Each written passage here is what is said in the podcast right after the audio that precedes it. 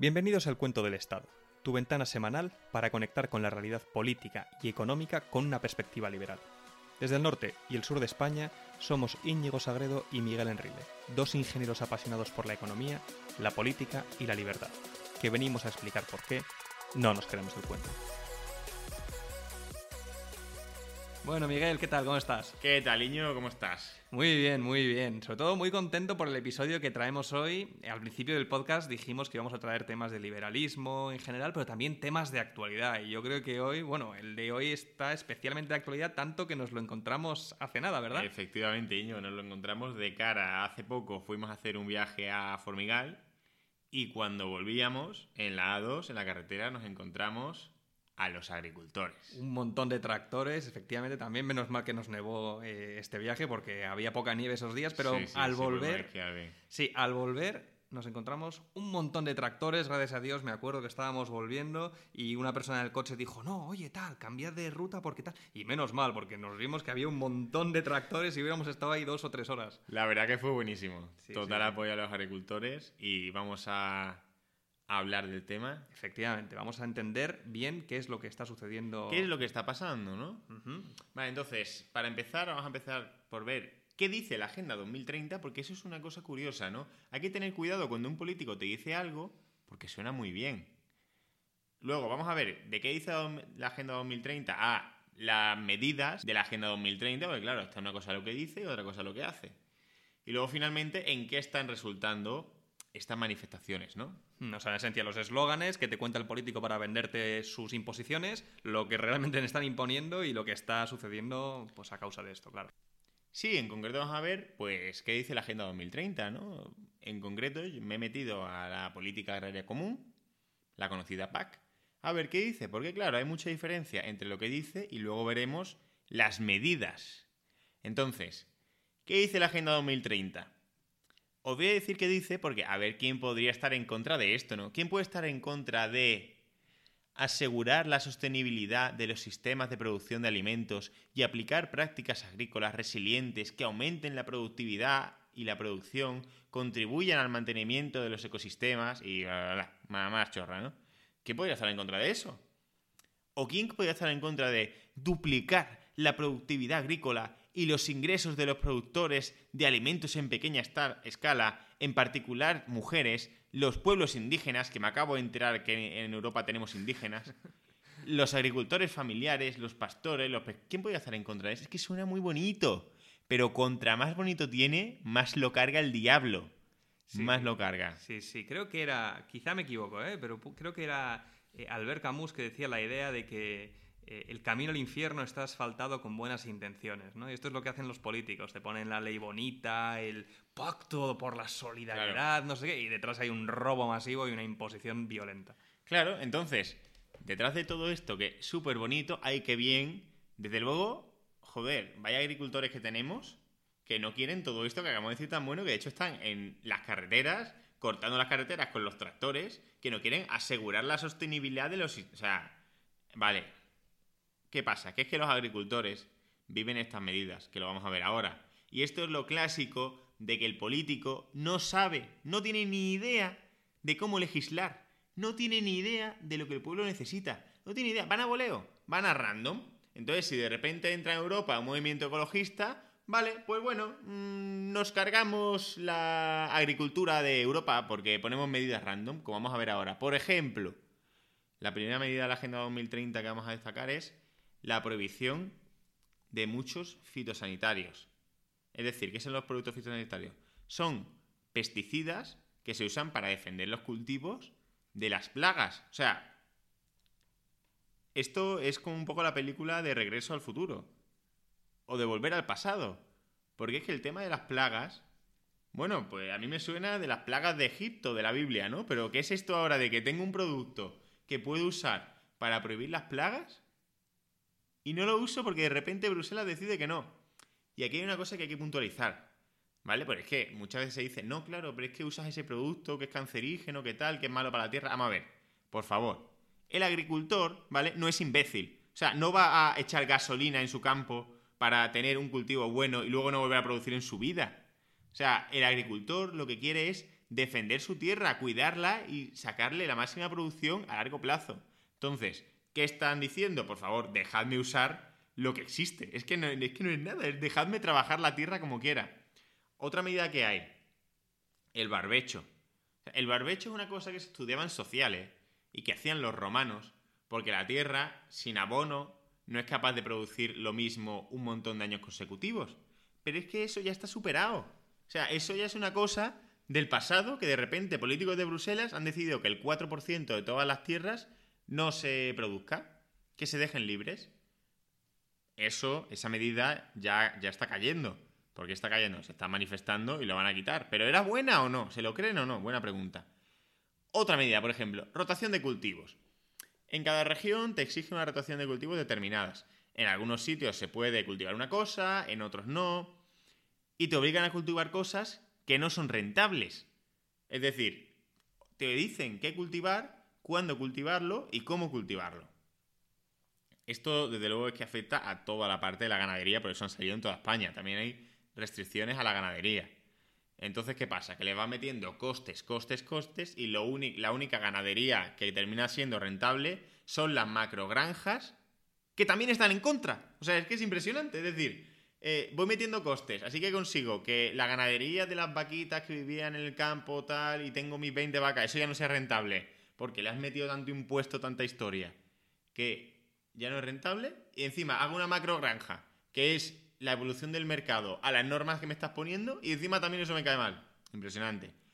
Es increíble, o sea, lo, más alucinante es que lo, increíble es que a pesar de todos estos palos en la rueda, a pesar de todas estas trabas en la poltrona del político, ya no solo de España, sino también de Bruselas, que no tiene ni la más menor idea de cómo calcular las necesidades de las personas, simplemente toma medidas porque suenan bien, dice, bueno, sí, bueno, claro, ellos luego tienen sus expertos y se legitiman y demás, pero toman de manera centralizada decisiones que complican muchísimo la producción humana, que complican muchísimo la cooperación humana y a pesar de eso, las personas son capaces de producir. Yo lo que no entiendo es cómo con todas estas trabas podemos encontrar verduras o productos en los supermercados. Es un milagro, la verdad, un milagro del capitalismo. Total. Otra medida así europea es la prohibición de los transgénicos. los transgénicos son pues tecnología nueva que existe de productos que han sido modificados genéticamente. Modificar genéticamente suena muy mal pero cuando dices que vas seleccionando la raza de producto que funciona mejor y que resiste mejor a enfermedades y ese tipo de cosas, no suena tan mal. Se usa en Estados Unidos. Está permitido. Aquí está prohibido. Entonces, ¿qué pasa? Pues lo típico, tenemos más plagas, tenemos más... porque no permitimos usarlos. Entonces, ¿qué son eso? Cada uno es una traba, una traba, otra traba. ¿Qué pasa? Que somos menos competitivos, menos competitivos, menos competitivos. Y eso, ¿cómo yo lo soluciono? Digo, vale, te voy a poner un trillón de palos en la rueda y luego te voy a dar una ayuda, que es la PAC, la conocida PAC, la ayuda de la PAC. En principio, la PAC servía para compensarte por la bajada de producción, por la bajada de producción, porque tú ya producías, pero asumían que iban a meter medidas que te iban a ralentizar la producción, que te iban a joder. Entonces, bueno, te, te doy la PAC para que no te manifiestes. Y ahora el sistema se ha cambiado y prácticamente los agricultores son totalmente dependientes de la PAC porque como no la tengan, la tierra no produce, porque tienen tanta regulación que es por eso por lo que están en la calle. O sea, cuando ves a los agricultores, en, la televisión, ¿eh? O sea, cualquier persona, lo único que te dicen es, dejadme trabajar, dejadme que yo administre mi tierra y vea los productos que necesito para obtener mi máxima producción. O sea, por favor, dejadme meterme palos en la rueda. No están pidiendo, dadme más subvenciones. Están pidiendo, dejadme trabajar. Sea, yo también lo veo como, es que el sistema es profundamente perverso. Tenemos un montón de políticos o pseudopolíticos, funcionarios, etcétera, que están en distintos ministerios, agencias a nivel de España, a nivel de Europa, que tienen que justificar su existencia. que están ahí, que viven del robo y entonces tienen que decir, oye, pues saco una medida, saco otra, tal, y lo único que hacen es meter palos en la rueda de la cooperación social. Tienen que justificar su existencia. Y luego llegamos a ese sistema profundamente perverso, como has escrito, Miguel, en el cual primero te trabamos a tope la producción, te hacemos imposible que puedas producir, te ponemos limitaciones al salario, tienes que pagar más de esto, con lo cual es que no, te no es rentable, tienes que tener un montón de trabas que aumentan los costes, y luego, para compensarte, te damos una cantidad de dinero que lo único que te hace es te mantiene esclavo O sea, primero te impido producir y luego te doy una cantidad de dinero para que no te puedas revelar. Es profundamente perverso. Es que de verdad, cuando lo ves de manera tan sencilla como esta, te das cuenta de la perversión profunda que, como siempre, se origina desde el Estado. Y claro, entonces llega a que ahora mismo existe una competencia desleal. ¿Qué es competencia desleal? Pues lo mítico que se dice de que hay productos que vienen de Latinoamérica, de que hay productos que vienen de otras zonas del mundo, también se menciona mucho Marruecos, y Francia menciona a España, y cada país menciona al vecino. Pero, ¿la solución cuál es? No, entonces voy a prohibir los otros productos primero, no pueden hacerlo porque nos quedamos sin comer. Y segundo, no. Liberalizar, hay competencia desleal. Porque nosotros queremos. Porque nos ponen las trabas en la rueda. Pues déjanos producir con nosotros, que tenemos nuestra tecnología y tenemos la innovación. Pero claro, te vas cargando todo eso. Es un poco desastre, la verdad. Pero bueno, tranquilos porque la solución ya ha llegado, ¿vale? Es decir, el gobierno ya ha anunciado la creación de la Agencia Estatal de la Información y el Control Alimentario o sea, que ya está todo arreglado. Ha dicho, uy, vale. Yo no sé quién ha llegado al razonamiento de decir, vale, tengo a los tractores en la calle, en la carretera, porque tengo tanta regulación que no les dejo trabajar. Entonces voy a crear una agencia para meter a 200 funcionarios o enchufados o tal. Digo, ah, mira, una oportunidad, venga. de momento vamos a crear una agencia, vamos a ver a quién metemos aquí, ahí, ahí, a darle, ¿sabes? Para crear más, más, burocracia. Contra, exactamente lo contrario de lo que te están pidiendo. Luego, batería de 18 medidas, porque es que hay que tener en cuenta que es que a nosotros nos tratan como esclavos. Entonces, si alguien se queja, sí que le hacen caso.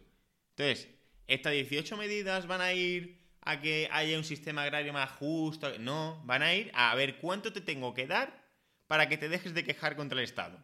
Porque estos van directamente contra el Estado. A costa de todo el resto, claro. Claro, por ejemplo, en Italia les han bajado el IRPF a los agricultores. Solo a los agricultores. De repente, oye, salgo tal, te corto las carreteras y te robo menos. Te bajo menos IRPF hasta que te dejes de quejar. Entonces, lo que tenemos que darnos cuenta es que manifestarse de cosas concretas como están haciendo eh, los agricultores sirve. Y la cuestión es que en el tema de los agricultores hemos visto estas medidas que es que es muy evidente. O sea, ¿en qué cabeza cabe que tú dejes terreno productivo sin producir y encima yo a cambio te doy una ayuda que luego no me da ni para pagar los costes. Porque si se están manifestando, porque no pueden pagar los costes. ¿En qué cabeza cabe eso? Pero es que es muy evidente cuando se ve, no, te prohíbo usar la nueva tecnología, te prohíbo todo y luego compro las cosas de países más baratos. Entonces, claro, ahí es que es muy evidente que te pueden manifestar. Ahora, es que debemos manifestarnos todos, porque en cada trabajo que tenga alguien está ocurriendo exactamente esto. Todas las relaciones laborales, todas las relaciones profesionales están extremadamente impregnadas del Estado, hasta el punto de que no se puede trabajar de una manera que el Estado no quiera. Una de las grandes perversiones del Estado, y es lo que mencionas, Miguel, eh, es la idea de que al final, si eres un grupo bien, bien unido y coaligado y tal, y eres capaz de meter ruido, entonces te vas, vas a conseguir que te roben menos a costa de robar más a otro grupo de población. Esto es lo que vemos, por ejemplo, yo qué sé, con otros lobbies, el sector del taxi o otros sectores que lo que hacen es, pues normalmente porque han sido perjudicados en origen con regulación y demás, se coaligan, se quejan y entonces todo el resto de personas tienen que pagar una cantidad para que estos puedan, eh, pues no se quejen tanto. Pero de nuevo, el origen es siempre el mismo, es el Estado metiendo palos en la rueda y luego eligiendo, oye, si un tío hace demasiado ruido ya le tengo que dar dinero para que no haga tanto ruido fue, fue parecido a lo que pasó en la pandemia con, cuando subió el precio de la gasolina. Se empezaron a manifestar los camioneros y, bueno, bueno pues te doy una ayuda hasta que te dejes de manifestar. Una ayuda de la manera que sea, pues una ayuda directa, o te doy una subvención, o te bajo el precio de la gasolina, te quito impuestos, lo que sea, pero es que funciona. Porque es que hay que, hay que tener en cuenta que no están ahí de por vida, que no están ahí blindados, ellos lo saben. Y entonces por eso, cuando suficientemente gente sale, cambian las cosas. Pero vamos a ver, Básicamente, lo que van a hacer, lo que piden, ¿no? Que no les pongan más restricciones, que les quiten la burocracia. Y lo van a hacer. ¿eh? Dentro de esta paquete de medidas habrá algunas que quiten burocracia. Vamos a ver. ¿No sabías que había burocracia antes? O sea, es una cosa de ahora. Porque digo, o sea, ¿te ocupas del campo de verdad y quieres que produzca? ¿O metes la burocracia porque te interesa tenerlos controlados y cuando se te han quejado la quitas? ¿Para qué sirve la burocracia? La burocracia no sirve para nada, es una traba del Estado para que dependas del Estado y para que tener más poder, porque hay funcionarios clave que son los que te tienen que dar licencias y ese tipo de cosas. Los burócratas no saben legislar, no saben de lo que hablan, no han pisado el campo en su vida. Es que no saben lo que están haciendo. Todo lo que vale, bueno, voy poniendo medidas, suenan bien el ecologismo, me suena bien, hasta que, ups, vaya, tengo los tractores en la calle en toda Europa, se me ha leído un poco, voy a recular. Pero es que pasa eso en todos los aspectos no tienen forma, como ya vamos a explicar y creo que hemos explicado en algún podcast, los políticos desde su poltrona central y teniendo que justificar su existencia, de calcular cuáles son las necesidades de la gente. Erran constantemente. El ejemplo principal es el socialismo más absoluto. No saben calcular lo que necesita la gente, con lo cual hacen cosas que son prácticamente aleatorias o por lo menos arbitrarias. Muy bien, entonces, ¿cuál es la conclusión de esto? Bueno, lo que piden los agricultores, liberalización del campo, dejarles trabajar. Antes de que se hiciese la PAC, que es un poco lo que pasa con las cosas públicas, el campo daba dinero. La gente podía vivir del campo. Ah, y por cierto, otra cosa muy buena, que es que el campesino ha pasado de ser campesino entendido como, ¿sabes? La persona que trabaja en campo, tal, sí, super padres, por ejemplo, tienen... Que son agricultores, que trabajan 12 horas al día, tal, de sol a sol. De repente, cuando al Estado ya no les cae bien, empieza la mantra de que los agricultores son todos ultra ricos, terratenientes, sabes que aquí nadie trabaja y solo explota. Vamos a ver. O sea, los agricultores hasta hace un año, hasta hace seis meses, no tenían esa visión. De repente se empiezan a quejar del gobierno y empiezan a ser ultra ricos todos. ¿Por qué? Porque les intentan deslegitimar. Intentan que no te des cuenta del atraco que les están haciendo y que no empatices. Entonces digan, nah, esos son unos ricos aquí que tienen sus miles de hectáreas eso no es la realidad. Y si no, fíjate, ¿cuándo decía algo el gobierno del campo? ¿Cuándo decía que eran su... No, lo que decían es, tenemos que defender nuestro sector agrario. De repente no hay que defenderlo, ahora son ricos todos. Sí, sí, no. Y además, como hemos hablado antes ¿no? en, el, en el episodio de que el Estado no existe, parte de la forma en la que se legitima el Estado es a través de intelectuales. Entre comillas, muchas veces, esos intelectuales, pero bueno, eh, estamos viendo todo el aparato eh, del gobierno y de los del Estado intentando decir que no, que claro, que son los supermercados, que se llevan un gran beneficio de un 400%, salen distintos nombres. Alan Barroso, por ejemplo, es un muy famoso, sale diciendo, no, se llevan en la patata 400%, en la zanahoria un 700%, cuando tú miras las cuentas del supermercado y los márgenes de beneficio son del 2%, me parece, o del 3% a lo sumo.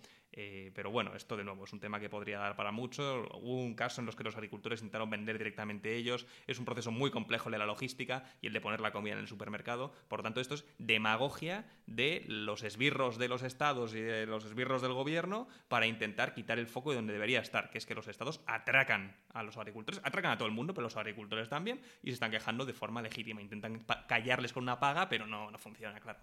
Yo creo que podemos decir que los agricultores no se creen el cuento de la PAC, no se creen el cuento de que necesiten al Estado para producir y tal, simplemente se han dado cuenta de que les estaban estafando, les estaban poniendo demasiadas limitaciones, no podían producir y ¿qué hay que hacer? Liberalización del campo, es lo que están pidiendo. Efectivamente, es lo que, les, eh, lo que solucionaría este problema. Un pequeño inciso, al principio antes dije que la, que el camino al infierno está asfaltado de buenas intenciones en una frase de Albert Camus. La verdad es que es de difícil atribución. Eh, dicen que es de Francisco de Sales, pero bueno, independientemente, como ha dicho Miguel, eh, las ideas rimbombantes de, bueno, el pacto por la equidad y la mejoría de la agricultura para todos, sostenible y tal, son todo eslóganes y lo que hay detrás es imposición violenta constantemente. Pues nada, al próximo capítulo. Muchas gracias.